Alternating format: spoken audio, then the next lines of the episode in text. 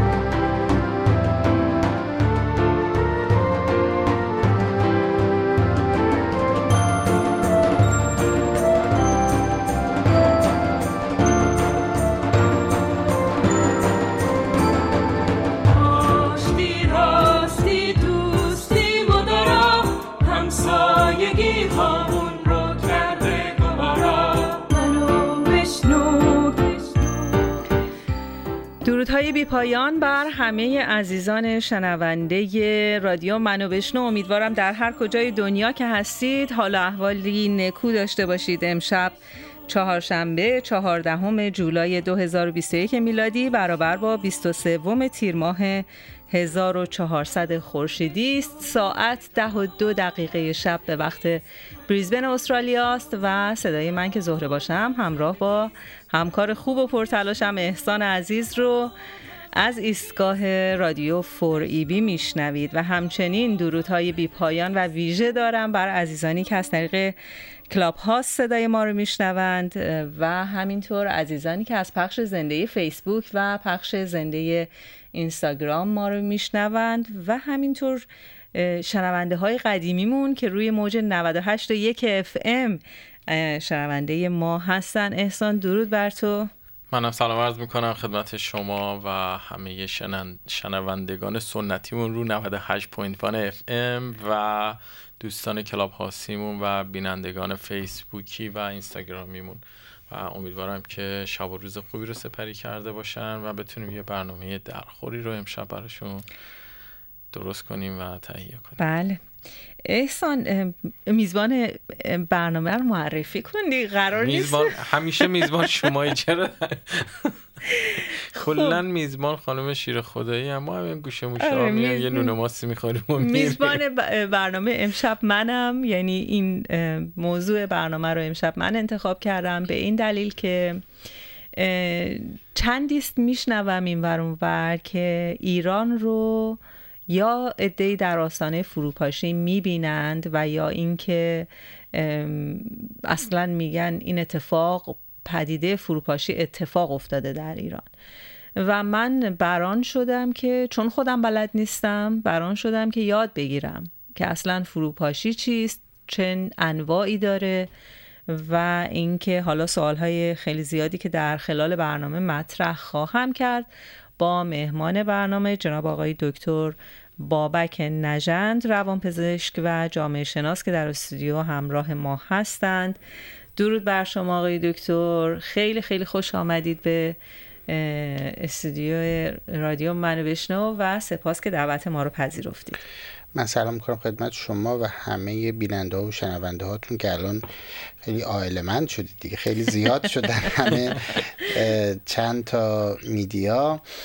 امیدوارم که همگی خوب و خوش باشن و امیدوارم که این برنامه براشون جالب از کار در بیاد. ما هم امیدوار هستیم.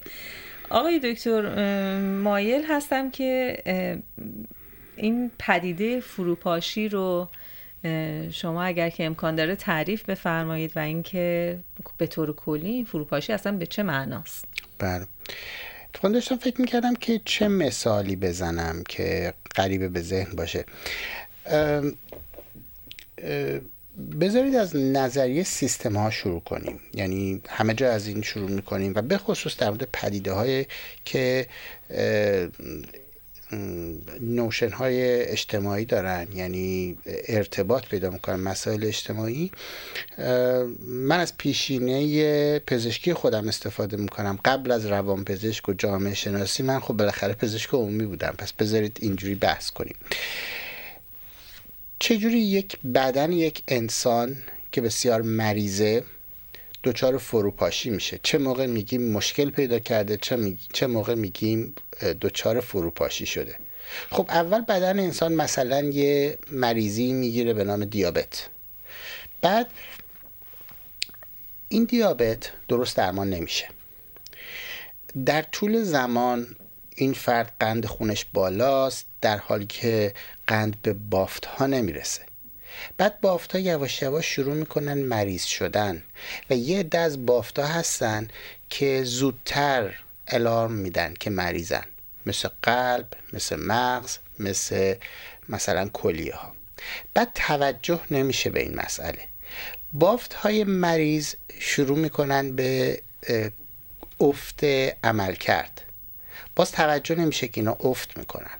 اگر در طول زمان مثلا کلیه کسی رو بررسی بکنن می‌بینن یه شاخصی به نام جی اف آر. می‌بینن این داره, نزول می‌کنه. منتها کلیه عضو خیلی سخت جونیه. تا وقتی که به اصطلاح پدرش در نیامده یعنی تا 90 درصد توانش از بین نرفته باشه علائم نشون نمیده. بنابراین افراد ساده دل می‌تونن وانمود کنن به خودشون که چیزی نشده. سرانجام در یک نقطه ای یکی از این اعضا کاملا از پا در میاد. و بعد این از پا درآمدگی مثلا کلی ها از پا در میاد. این سطح مواد سمی رو توی بدن می‌بره بالا. قبلا مغز و قلب یه مقدار آسیب دیدن. از اونجا به بعد این آسیب دیدن کلیه منجر میشه به آسیب دیدن قلب و مغز مثلا. و بعد اینا با قدرت و شدت بیشتری شروع می‌کنن به افت عمل کرد. سرانجام این اختلال عمل کرده بدن به یک نقطه می‌رسه که این بدن, بدن رو شروع می‌کنه به کما بردن. اگر بازم بی توجهی بشه این بدن یا سر از این یکی از این بیمارستان های بیرحم بیانصاف در بیاره که بد درمان کنن این بدن میره توی مرگ مغزی.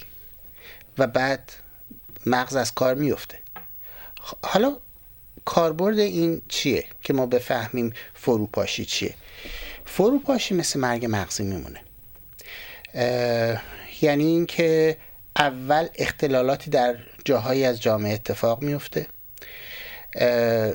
افراد زینف و زی صلاح واکنششون نمیدن. این اختلال در چند جای جامعه اتفاق میفته بعد این اختلالات بیشتر میشه و بخش های مختلف جامعه ارتباطشون شروع می‌کنه با هم قطع شدن. یعنی این سیستم سیستم بودنش رو داره خاصیت سیستم بودنش رو از دست میده. و بعد در نهایت این سیستم شروع می‌کنه به تجزیه شدن. و بافتهاش یا قسمت های مختلفش یا بخش های این جامعه شروع می‌کنن به فرو مردن از نظر هویت جامعه. و نهایتا آخرش مرگ مغزی اون هویته. یعنی جامعه اون هویتش کاملا از دست میده. حالا دیگه بعدش چه اتفاقی میفته؟ اینکه یه جامعه این قدرت رو داره که مثل ققنوس سر از خاکستر در بیاره و یا اینکه بتونه نتونه این کار بکنه تجزیه بشه و یا اینکه اصلا با یه هویت جدیدی دوباره خلق بشه این بستگی به بسیاری عوامل داره و در هر جامعه ای اینکه کدوم این سناریوها اتفاق میفته بستگی به عوامل متعدد اقتصادی اجتماعی تاریخی و اینها داره. این مفهوم فروپاشی و چگونه یعنی ما نمی‌تونیم مثلا یک جامعه که مریض شده رو تندی بگیم فروپاشی پیدا کرد. این, متوجه. این آخر جریانه. بله متوجه شدم. این فروپاشی آیا انواع و اقسامی هم داره؟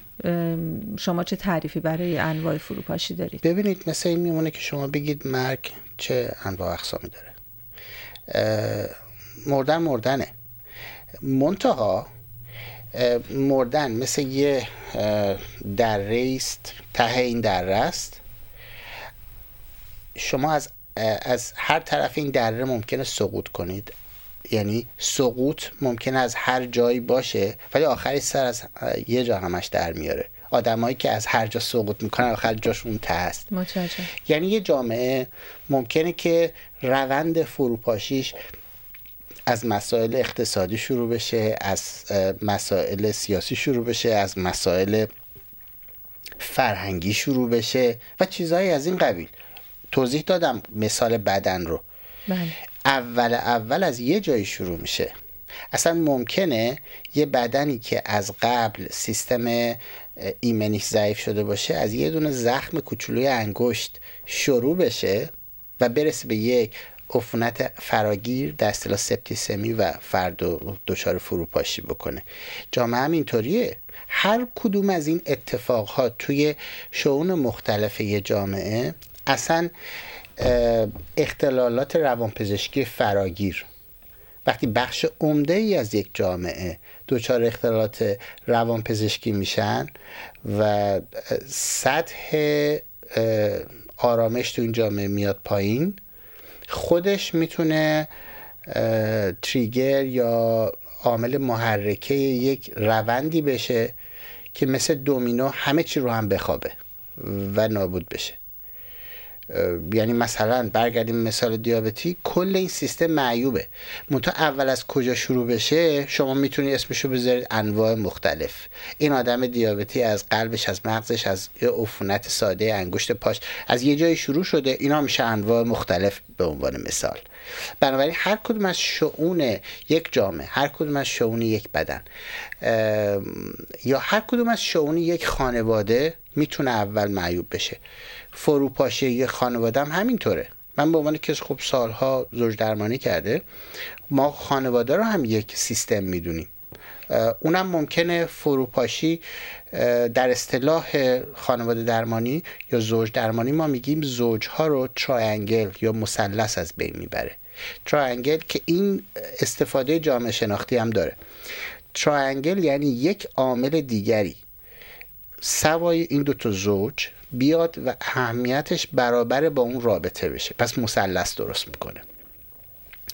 و در اطراف زوج ها معمولا بیشتر از یه دونه مثلث درست شده. در یه جامعه هم همینطوره. یه سری قوانینی وجود داره به عنوان قوانین مسلم اون جامعه که محترم شناخته بشه. وقتی عواملی میان از خارج این قراردادهای اجتماعی و اهمیتشون برابر با اون قراردادهای اصلی میشن یعنی دارن ازلاع جدیدی می‌سازن که این اون بنای اصلی اون سیستم رو ضعیف می‌کنه. یعنی شما می‌بینید که حالا باید قرار اینطوریه دو نفر تصادف می‌کنن می‌برن مثلا کلانتری بعد فرض کنیم که طرف مثلا فلان فلان آقا در میاد میندازن اون بر و مشکل درست میشه. بعد خب تو اون جامعه اعتماد به سیستم از بین میره. اون کسی که تو اون داستان مظلوم واقع شده. یعنی ماشینش زده به ماشین فلان آقازاده. بعد بردن کلانتری. بعد تقصیر اون آقازاده بوده. بعد دوتام چک می‌زنن تو گوشش. میگن تو غلط کردی. خب اونم میگه که برو قوی شو اگر راحت جان طلبی. اونم میره مثلا یه جای یه پارتی یه چیزی درست می‌کنه. دفعه دیگه اون باشه که چک بزنه تو گوشه و این همینطور هی ادامه پیدا می‌کنه تو جامعه. اینه که می‌بینید که شما می‌خواید در مورد جسم یک کسی حرف بزنید در مورد روان یک کسی حرف بزنید در مورد یک خانواده حرف بزنید در مورد یک شهر حرف بزنید یا در مورد یک جامعه بزرگ. قوانین کم و بیش همونان. منتها البته هر چقدر ما میریم توی جوامع بزرگتر به دلیل تعداد فاکتورهایی که درگیرن مثل یه جامعه قضیه پیچیده تر میشه. دکتر این فروپاشی سیمتوم خاصی داره که متوجه که یک کشور یا یه حکومتی رو به سرنگونی داره میره نسبت به این سیمتوم های خاص که بله ببینید علائمش که یک سیستم داره به سمت فروپاشی میره خیلی نباید سخت باشه که ببینید. یه سیستم یه سری قوانینی داره. بذارید برگردیم به بدن و بیماری جسمی چون ملموسه. وقتی که یک مریضی رو می‌برن پیش طبیب طبیب بر اساس معاینه می‌تونه بگه که آقا این بدن داره درست کار می‌کنه چون علائم اینجوری. ولی وقتی شما می‌بینید که به هر دلیلی اون بدن بر اساس قوانین فیزیولوژیک خودش عمل نمی‌کنه علم فیزیولوژی علم مطالعه یک بدن نرماله. وقتی ما می‌بینیم درست کار نمی‌کنه این یعنی که مقدمات فروپاشی این بدن فراهم شده. در یک جامعه وقتی شما می‌بینید بخش های از جامعه از قوانینی تبعیت می‌کنه که غیر از قوانین تعریف شده اون جامعه است یعنی مقدمات فروپاشی فراهمه. حالا ممکنه از یه جایی برای این جامعه تبابت بشه یعنی بیان بگن خیلی خب این بخش از جامعه از قواعد نرمال تبعیت نمی‌کنه بریم اینو درستش کنیم. و یا اینکه نه بهش بی باشن. بعد این به جاهای دیگه سرایت کنه. بخش های دیگه ای از جامعه هم همین کارو بکنن. مثلا میگم گاهی اوقات در روزنامه ها در میدیا در ایران به پزشکا ایراد می‌گیرن. میگن که شما تا ما فیلم در مورد پزشکا می‌سازیم که یه پزشکی سو استفاده چیه یه پزشکی فلانه شما صداتون در میاد. خب این همه تو کشورهای مختلف فیلم تو هالیوود اینا فیلم می‌سازن برای پزشکا. پزشکا چرا اونجا اعتراض نمی‌کنن؟ اگه شما میگید دنیای آزاد. این حرف یه جوابی داره. آقا. وقتی کسی جرأت نمی‌کنه تو کشور شما در مورد پلیس فیلم بسازه بد چیز بد. در مورد معلم در مورد نیروهای نظامی در مورد روحانی در مورد ارز کنیم که کارمند ثبت احوال. هر کدوم از اینا دربارش فیلم ساخته بشه قداست یه چیزی میره زیر سوال. خب پزشکا میگن در اینجا وقتی فیلم برای ما ساخته میشه این دیگه معنی داره. این پیام توشه. اگر جامعه درست کار می‌کرد اینجورم ببینید چطوری اختلال عمل کرد و زیر پا گذاشتن قوانین شناخته شده که هیچ کس مسئول از انتقاد نیست خودش رو منتشر می‌کنه. تا جایی که یک پزشک میگه آقا جون وقتی شما این قانون روشنفکری قانون آزادی بیان رو در مورد همه زیر پا می‌ذارید. اون وقت به ما که می‌رسید این حرفا نیست خب این معنیدار میشه پیام توشه. بعد می‌بینید چطوری زیر پا گذاشتن قواعد خودش رو منتشر می‌کنه و این مثلا می‌تونه نقطه شروع فروپاشی باشه. این همون زخمیه که یه جای بدن فرد هست درمان نمیشه آخرش می‌تونه سپتیسمی بده و عفونت فراگیر فرد توی شاک سپتیک شاک میمیره. آقای دکتر پس تا اینجا که من فهمیدم به خصوص از فرمایشات اخیر شما نبودن آزادی بیان در یک جامعه می‌تونه از علل مهم فروپاشی اجتماعی باشه. حالا توضیح میدم که چطور بله. پس اگر که امکان داره به عللش بپردازیم هر طور که خودتون صلاح می‌دونید توضیح بفرمایید. بعضی وقتا میشه مثلا آگاهان و خبره های جامعه بگن آقا اینایی که فرصت نمی‌کنن حرف بزنن اینا پرت و پلا میگن. خب برای چی ما بذاریم بیان حرف بزنن؟ جوابش. وقتی که بذاریم مثال بزنم. مثلا سیاستی که توی اسپانیا وجود داشت. در اسپانیا ما یک اقلیت باسک داریم. که اینا سالهای سال باسکی ها جنگ های چریکی داشتن. چرا این جنگ چریکی ایجاد شد؟ برای اینکه اولش اینا فقط اعتراض کردن. مثلا تو خیابون کتکشون زدن در زمان جان فرانکو به گلهشون بستن. اینجوری باشون کردن. اینا هم رفتن ظاهرا ناپدید شدن. بعد اومدن شروع کردن کارهای چریکی و دردسر طول کردن بم گذاشتن مردم بیگناه کشتن. نمی‌دونم ترورای ناجوری کردن. حتی برای اینکه هزینه هاشون رو در بیارن بانک زدن. به مردم تز کرد.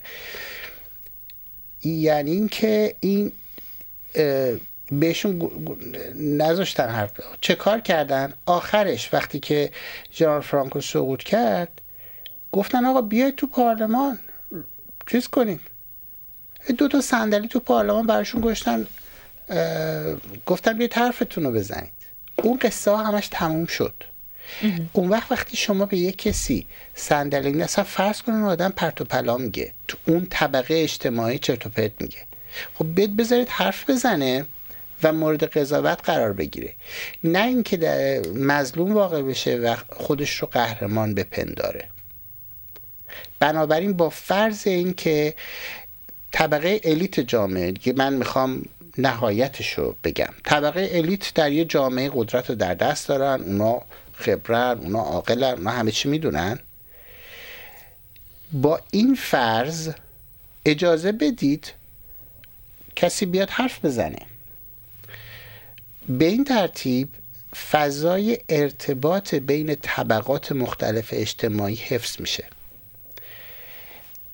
اگر شروع کنیم یک طبقه اجتماعی فاصله رو با دیگران زیاد کنیم. تا وقتی یه طبقه است ممکنه گفته بشه آقا یه طبقه رو گذاشتیم کنار. ولی وقتی این قانون یعنی بیقانونی قانون شد این میشه اسلحه ای که طبقات مختلف اجتماعی دست می‌گیرن علیه هم دیگه. خب؟ یعنی اینکه میگن که یه روز یه نفر به همه بدهکار بود.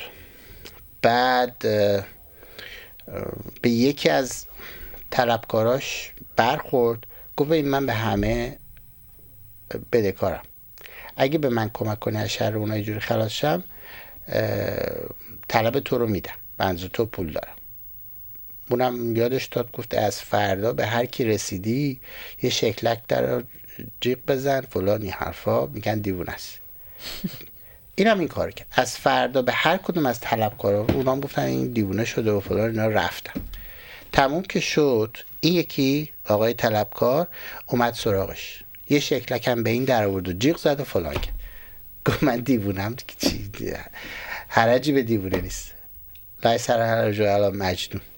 گفت به من؟ فاره دیگه. خودت یادم دادی. بنابراین وقتی که بیقانونی قانون میشه این دیگه میشه اسلحه که میفته دست طبقات مختلف اجتماعی علیه هم دیگه و این هویت اجتماعی رو از بین می‌بره. مثال اتحاد جماهیر شوروی سوسیالیستی. اغلب سوال میشه برای چی از هم پاشیدن؟ درسته که اینها بعد جواب میدن آقا اینا اصلا اقوام مختلفی بودن و هیبرید شده بودن اینطوری شد. ولی دلیلش نیست. بسیار از کشورهای پیشرفته اقوام مختلفی انقدر قشنگ با هم زندگی می‌کنن هیچ مشکلی هم پیش نمیاد. در سوئیس مثلا همیشه این مثال می‌زنم یادم هم هست. ما سه تا قوم ایتالیایی زبان فرانسوی زبان و آلمانی زبان داریم. هیچ وقت شما صدا از اینا شنیدی؟ انقدر قشنگ با هم زندگی می‌کنن همه دنیا رو هم سرکیسه می‌کنن. یه سیستم بانکی دارن همه دنیا میرن اونجا سرمایه گذاری می‌کنن. بنابراین اگر که طبقات مختلف اجتماعی نحوه بدبستون و ارتباط رو با هم بلد شده باشن اینطوری نمیشه. اتفاقا آقای دکتر یکی دیگه از سوالات من این بودش که نقش ایجاد دیالوگ و صحبت کردن بین طیف های مختلف اجتماعی برای جلوگیری از این گسست و فروپاشی اجتماعی چیست که فکر کنم شما تا حالا توضیح دادید. ولی حالا من می‌خواستم که ازتون خواهش کنم که از اون اتحاد جمعی شوروی مثال بزنید و فروپاشی اون که فکر می‌کنم خودتون قصد این کار رو دارید. بله. ببینید اتفاقی که در شوروی افتاد این فروپاشی از حدود سی سال قبل از اینکه واقعا اتفاق بیفته شروع شد. البته شاید هم بیشتر ولی الارمش سی سال قبل بود. یعنی اوایل دهه شست آگاهان اقتصادی شوروی شوروی از همون قدیم یه مدرسه اقتصادی تو مسکو داشت که مدرسه معروفیه. این دانشگاه اقتصادی و اقتصاددانه خیلی خوبی هم تربیت کرد. اونا هشدار دادن به حاکمیت که آقا دخل ما کمتر از خرجمونه. این خرج ما بیشتر از دخله. و این تفاوت ما رو خفه می‌کنه. پیرو این داستان بود که بلافاصله بعد از اینکه جوزف استالین دیکتاتور شوروی مرد خروشچف اومد سر کار. دهه همون اول دهه شست و خروشچف اواخر دهه پنجاه و اول دهه شست اعلام تغییرات و اصلاحات گستردش نه برای اینکه به, به چیز اعتقاد خروشچف یکی از قدیمی ترین یاران استالین و حلقه نزدیک اینها بود بعد از اینکه لنین فوت کرد. بنابراین خیلی وقت ولی پیش بینی این بود. و تغییرات بنیادینی شروع کرد. اما بعد از مرگ خروشچف و خروشچف برکنار شد حزب کمونیست این موضوع رو به فراموشی سپرد. به اصطلاح خروشچف علنا تکفیر شد یعنی گفتن آقا این از به مرام کمونیست خیانت کرده و این حرفا و برگشتن سر اون خط. این هشدار فروپاشی اقتصادی نادیده گرفته شد. نتیجتا روز به روز این کاهش دخل نسبت به خرج بارستر شد. داستان از این قرار بود که شوروی فقط در سر خودش نبود. تعداد زیادی از کشورهای اقماری کشورهای کمونیست در جاهای دیگه دنیا وابسته به شوروی بودن.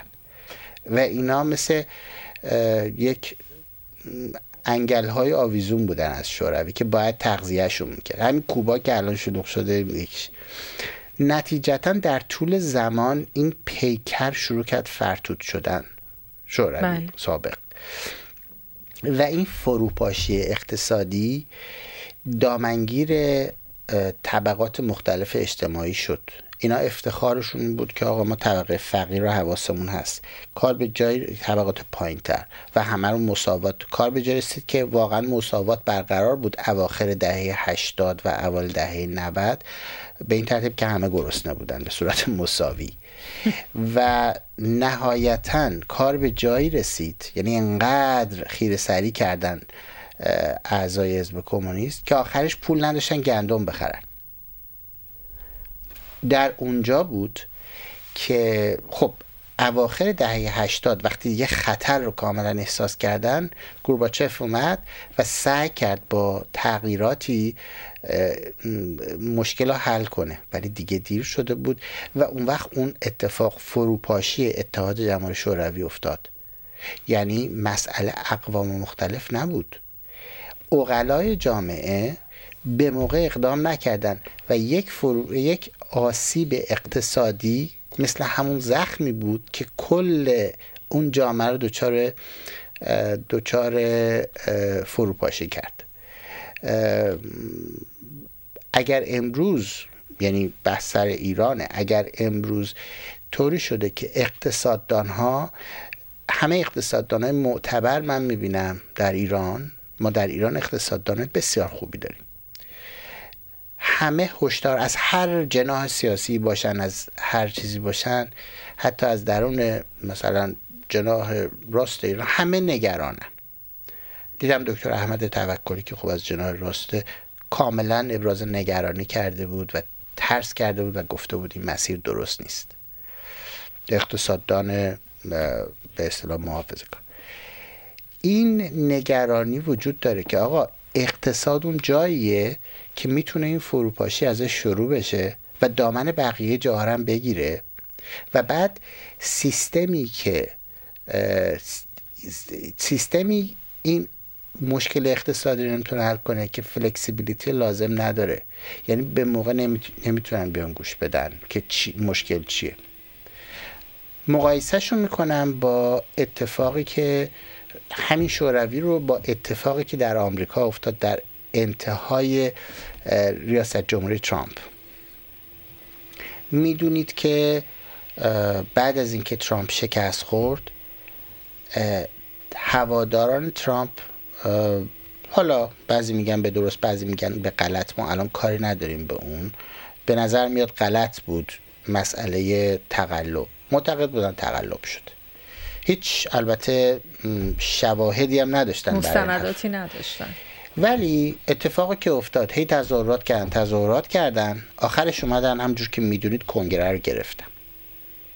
یعنی حمله کردن یه روز کنگره آمریکا رو اشغال کردن. بله. این اتفاق هرگز در تاریخ آمریکا نیفتاده بود. هر کشور این اتفاق توش افتاده بود جنگ داخلی می‌شد. ولی سیستم سیاسی آمریکا واکنش بسیار سیاست مدارانه ای از خودش نشون داد. اولا گذاشتن وقتی اینطوری شد گذاشتن یعنی ترجیح دادن مردم به گله نبندن. این مردم بالاخره از یک تفکر و جناح سیاسی بودن. اجازه دادن که این مردم خودشون نشون بدن این آدما.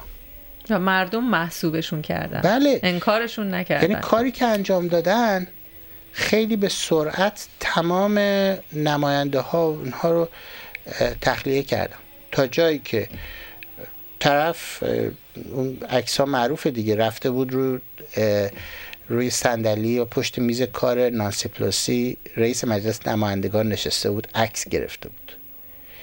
و این حرکت حتی در بین بسیاری از مردم محافظه کار در آمریکا خشم و انزجار ایجاد کرد.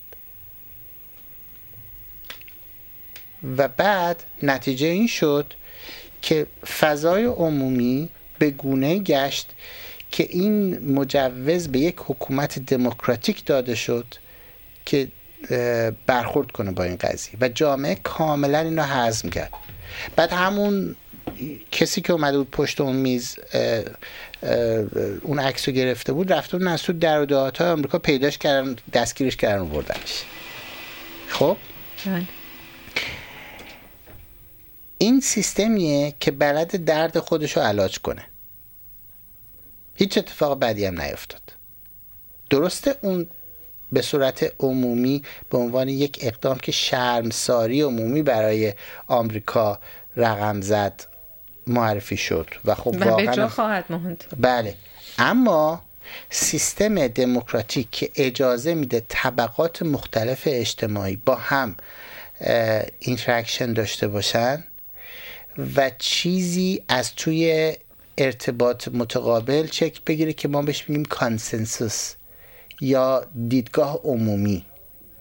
یعنی وقتی ما طبقات مختلف اجتماعی اجازه میدیم با هم ارتباط برقرار کنن یک دیدگاه عمومی از اینها سر برمیاره بنابراین محافظه کار و چپ و راست و همه به اینجا می‌رسن که کاری نداریم چی بود.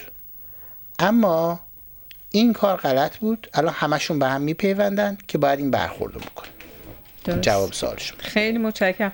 آقای دکتر اگر که اجازه بدید من درود میفرستم بر آقای مجید وارث که تشریف آوردن در روم. آقای وارث خیلی خیلی خوش آمدید. درود بر شما. من همین الان متوجه شدم که شما اتاق دارید اومدم که سلامی خیلی متشکرم ممنون از لطفتون.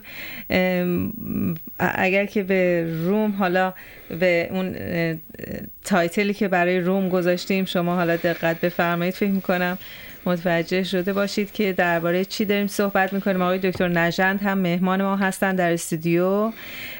آقای وارث اگر که اجازه بدید ما صحبت های انزو رو بشنویم. خیلی وقت منتظر هست. بعد در خدمت شما خواهیم بود. خیلی متشکرم. انزو عزیز درود بر شما. میشنویم صحبت های شما رو. ببخشید که معطل شدید و صبورانه منتظر بودید. منم سلام عرض می‌کنم.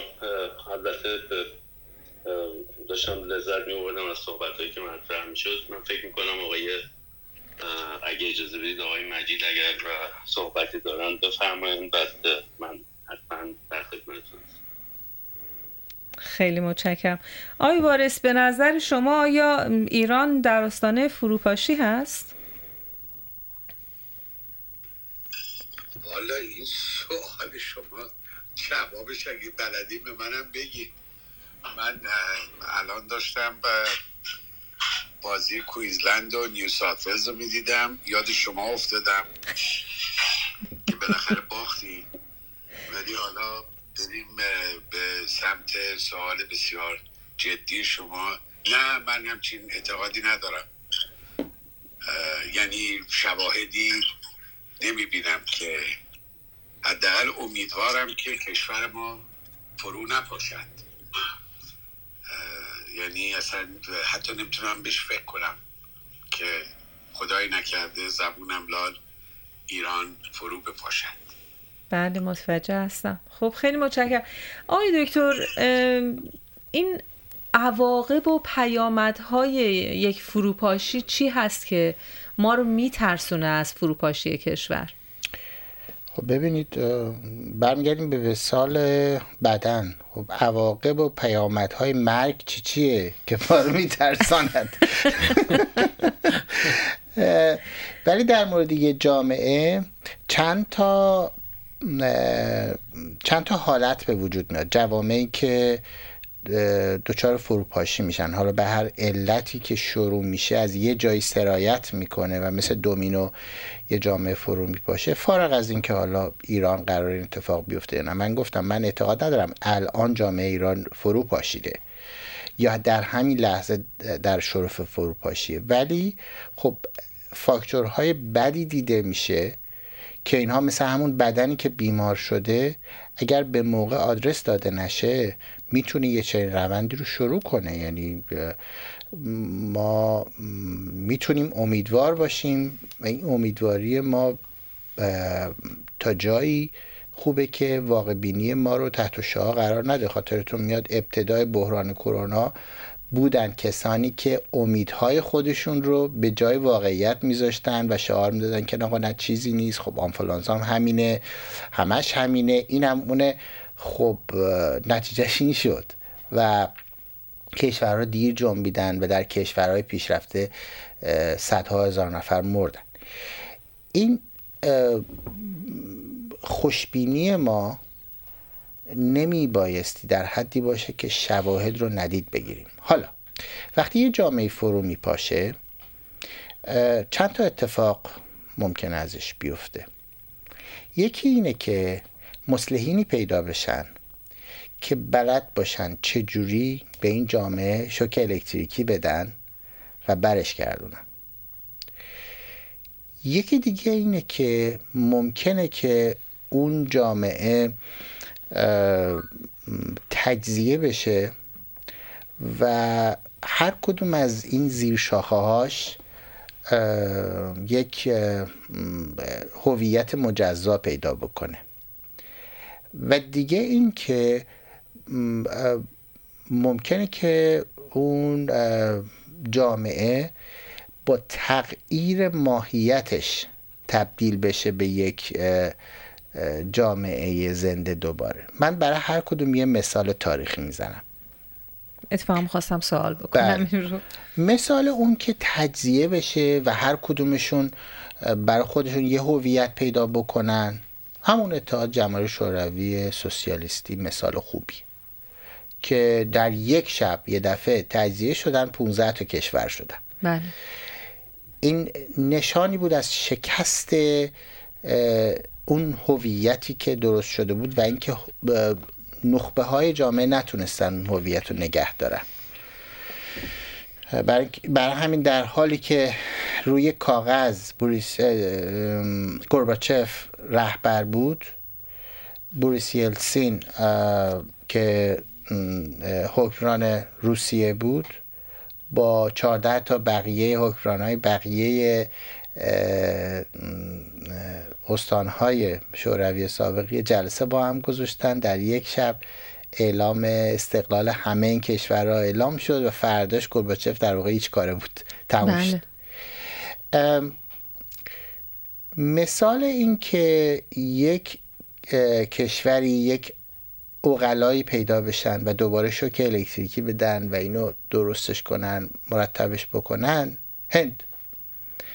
بعد از آزاد شدن از زیر یا در حال آزاد شدن از زیر استقلال بریتانیا هند در واقع یک کانسپت به نام مثلا هویت نداشت. یعنی یک جورایی دچار فروپاشی شده بود. یعنی هندیا تا چششون باز کرده بودن یکی دیگه براشون تصمیم می‌گرفت.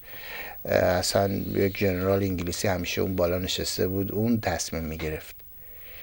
یک کسی به نام گاندی پیدا شد و کسانی مثل گاندی جوال نهرو اینها که اینا اومدن و اون شوک الکتریکی رو دادن.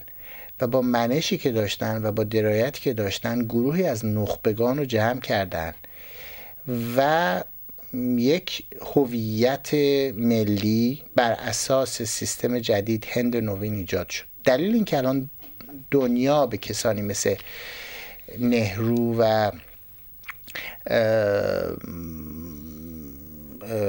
گاندی احترام می‌ذارن همینه. و مثال این که یک سیستمی که فرو پاشید و بعد با تغییر ماهیت خودش دوباره به صورت دیگری پا برسه وجود گذاشت ترکیه است. تا قبل از جنگ جهانی اول ما ترکیه نداشتیم دولت عثمانی داشتیم که صدها سال دولت عثمانی برای خودش یه قدرت بود و بزرگترین آره دیگه. یعنی حد فاصله بین روم بیزانس تا مثلا خاورمیانه قدرت اصلی بود.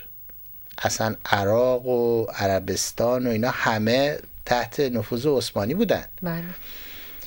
خب به دلیل اینکه عثمانی نتونست تحولاتی رو که در راه بود درک بکنه و اشتباه محضش این بود که رفت کنار آلمان ایستاد. به اصطلاح روی اسب بازنده شرط بندی کرد. این همون اشتباهی بود که رضا شاه در زمان جنگ جهانی دوم بعد از اون 20 سال بعد از اون رضا شاه هم همین اشتباه رو کرد و منجر به یک فروپاشی جدی شد. حالا اونم براتون میگم چی. چه اتفاقی افتاد؟ اونا کردن. امپراتور عثمانی فروپاشی با دچار فروپاشی شد. اما بعد از اینکه بخش های بزرگش از دست داد یکی از این جنرال های ترکیه به نام مصطفی کمال یا اونجوری که میگن آتاتورک. آتاتورک یعنی پدر ترک ها اون اسمش نبود مصطفی کمال اسمش بود. بله. این اومد و یک هویت جدید بر اساس یک نظام سکولار که البته نظام سکولار دیکتاتوری بود. منتها بالاخره نظام سکولار و الهام بخش رضا هم بود. یعنی استاد رضا اون بود. ایجاد کرد و این یه هویت جدیدی شد برای ترکیه. من بحثی در مورد اون هویت و نتایجش اینا ندارم. من فقط دارم توضیح میدم مثال تاریخیشون مثال بنابراین جواب فرمایش شما به زبان ساده اینه که کاملا بستگی داره کدوم از این ستا اتفاق بیفته و اینکه کدوم به کدومه خیلی بحث پیچیده ایه یعنی باید در مورد یه جامعه ای تمام جامعه شناسا جمع شن عوامل مختلف رو کنار هم بذارن که بعد فکر کنن که این جامعه اگر دچار فروپاشی شد سر از کجا در میاره؟ درست. آقای دکتر من سوال بعدیم رو دو تا سوال رو با هم مطرح می‌کنم. ما پانزده دقیقه وقت داریم به پایان برنامه. من فکر کنم هر دو سوال رو شما بتونید در قالب این ده پانزده دقیقه برای ما پاسخ بدید. سوال من این هستش که آیا شما ایران رو در آستانه فروپاشی یا در حال فروپاشی می‌بینید یا خیر؟ و یا اینکه فروپاشی های قبلا در ایران اتفاق افتاده که افتاده در چه زمانی بوده و به چه صورتی بوده و بله. چطور جمع شده این مسئله؟ جواب سوال اول شما نه. ما در مرحله فروپاشی یا نزدیک به اون نیستیم. جامعه ایران یه جامعه که مریضه. مریضی هم زیاد داره. یک پیرمرد علیلی است. یه گربه علیل سالمنده که همه جاش دست پاش مریضه. عفونت کرده چشش یه چشش کور شده نمی‌دونم دیابت داره گربه هم دیابت می‌گیره. مگه نه اینه که الان نهادهایی حالا چه دولتی چه اجتماعی در داخل ایران خوب کار نمی‌کنن کارایی ندارن. و شما فرمودید که کم کم این فروپاشی از اونجا شروع میشه. بله. این مثل این میمونه که یه کسی مریض دیابتی مریض کلیاش از کار افتاده داره دیالیز می‌کنه شما اعلام مرگ می‌کنی. اینجوری نیست که. بله این به شدت مریض این پیکر. همگان هم معترفن. هیچ جناح سیاسی رو من نمی‌شناسم. الان در درون ایران که مخالفت کنه با این حرف. همه نگران میگن آقا این این جامعه به شدت مریضه. ریت بیماری های روانی در ایران یکی از بالاترینه. یک ایندکسی است که کشورهای خوشحال دنیا رو اولیش حالا باید یا دانمارک باشه یا فنلاند یک کدومشه. از آخر ایران که مقام اول. آره حالا اول دوم سومه. اونم وضع اقتصادشه اونم وضع اجتماعیشه قواعد اجتماعی نادی گرفتیم. اینا رو می‌دونیم. اینکه کدوم مسیر رو ایران بره این کاملا بستگی داره به اتفاقات بعدی. کدومی که از اون سه تا اتفاق بیفته که بحث کردیم؟ این خیلی پیچیده است. و خب خودش محتاج یک برنامه جداست که عوامل مختلفی بررسی بشه. حالا نه الزاما به حضور من به حضور همه کارشناسان دیگری که می‌تونن کمک کنن. که آقا ایران با توجه به معلفه های فعلی اجتماعیش احتمالا سر از کجا در میاره. و این وقت طبقه الیت جامعه است که می‌تونه. اما سوال دومتون. چون من می‌خوام طوری جواب بدم که اگر که شنوندگان یا بینندگان می‌خوان اظهار نظر کنن سوال دوم گفتید که قبلا اتفاق افتاد. من فقط یک قلم می‌تونم چندین مثال بزنم. یک قلم همون فروپاشی در زمان انتهای حکومت رضاشاه رو مثال می‌زنم. رضا شاه هم اومد رو اسب بازنده شرط بندی کرد. یعنی در قوقای جنگ جهانی دوم وقتی که آلمان درگیر شده بود با متفقین رضا شاه گول پیشرفت های اولیه آلمان خورد.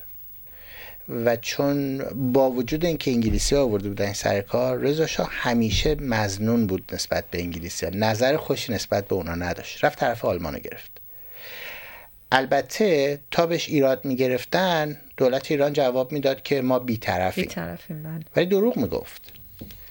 یعنی آلمانی ها در تاروپود سیستم رسوخ کرده بودن. متفقین بارها به رضا شاه هشدار دادن که اینا رو اینجا بیرون کن. از طرفی روند جنگ وقتی جلو رفت متفقین آمریکا و روسیه اینا میبایستی به شوروی تسلیحات میرسوندن. به دلیل اینکه شوروی داشت با آلمان در اون زمان میجنگید. به رضا گفتن ما احتیاج داریم به خاک ایران. رضا باز نگرفت مطلب رو. گفت نه ما بیطرفی اعلام کردیم. این در حالی بود که ایران وضع اقتصادی بسیار بدی داشت و به اون کمکی هم که متفقین می‌تونستن بکنن خیلی نیازمند بود. کار به جایی رسید که متفقین به ایران حمله کردن. در یک روز از بالا شوروی از پایین آمریکا و انگلیس حمله کردن. رضا به خیالش مثلا نیروی هوایی ترتیب داده بود چهار تا قرازه نیروی هوایی ایران یک ساعت نتونست مقاومت کنه از هم فرو پاشید ارتش ایران هم بلا فاصله بعد از روز اول از هم فرو پاشید.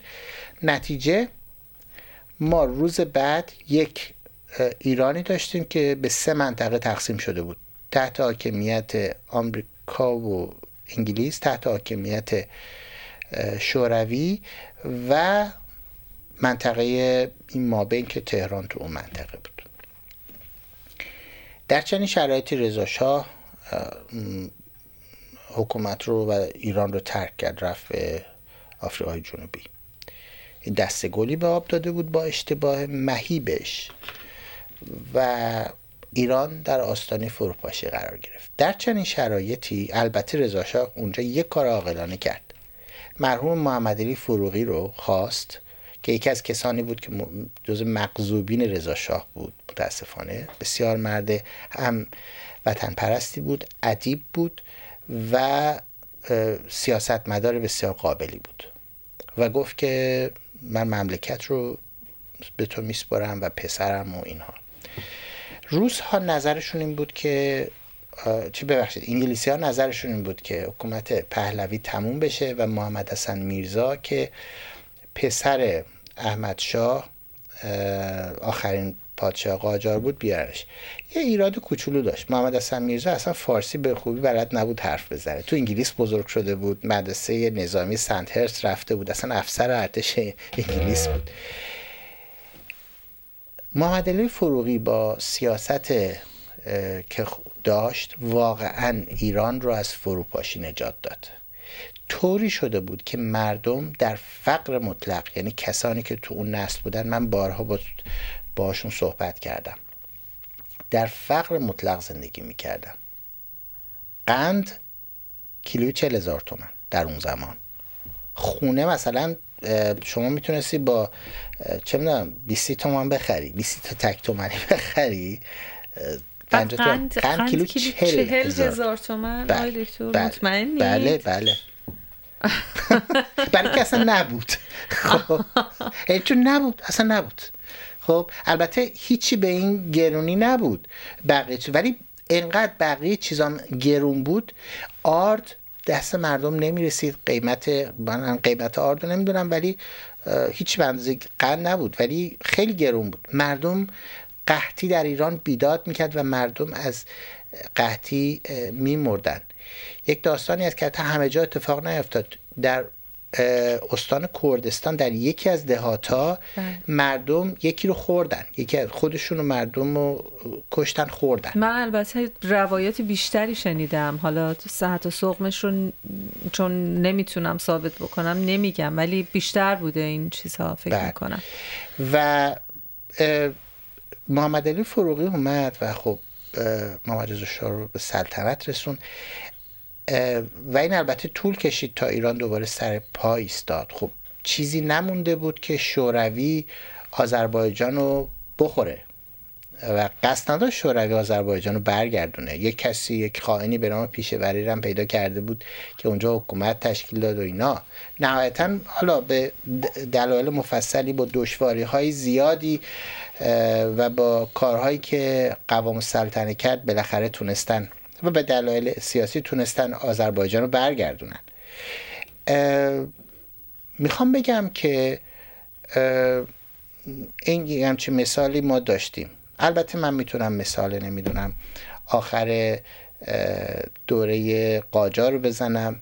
قبلتر از اون می‌تونم مثال فروپاشی انتهای حکومت صفویه رو بزنم که باز هم اون به دلیل بی تدبیری شاه تحماس به صفوی و, و بعدش اصلا ناتوانی محض شاه سلطان حسین و اونا بود. بگذریم. می‌خوام بگم که اتفاقات مشابه به این دلیل افتاده که حکومت وقت چشمش رو روی حقایق بسته. خب شما وقتی می‌خواید دردسر رو نبینید دردسر میاد در خونتون رو می‌زنه. بله. میگن یارو به کار بود رفت زیر زمین خونهشون قایم شد. خب رفتن منن در خونه رو با کردن تو زیر زمین کشیدن زندانش کردن. این که راه نیست. بله. آقای دکتر محمد علی فروغی به چه صورتی ایران رو از فروپاشی نجات داد؟ اگه بخواین بین اون سه تا مثالی که شما در ابتدا فرمودین. این همون کسی بود که اومد شوک الکتریکی داد و دوباره نجات داد. محمد علی فروغی رفت همزمان با تمام دول متفقین که اشغال کرده بودن ایران رو وارد مذاکره شد و موضوع رو از زاویه منافع اونها بررسی کرد. یعنی بهشون گفت آقا شما مگه نمی‌خواید بیایید الان یه خط ارتباطی خط تدارکاتی درست کنید؟ و به به شوروی سلاح حتی به خود شوروی برسونید. اگر شما حکومتی رو بخواید از بیرون بیارید و کل سیستم رو عوض بکنید مملکت ناهم میشه. اگر هم بخواید تن به تجزیه بدید بازم تأمین امنیت این خط برای شما خیلی مشکل میشه. در حالی که اگر بیاید سیستمی که از قبل برقرار شده ادامه بدین و وحدت ایران رو دورور اون سیستم دوباره برقرار کنید این بهترین وضعیت رو برای شما فراهم می‌کنه.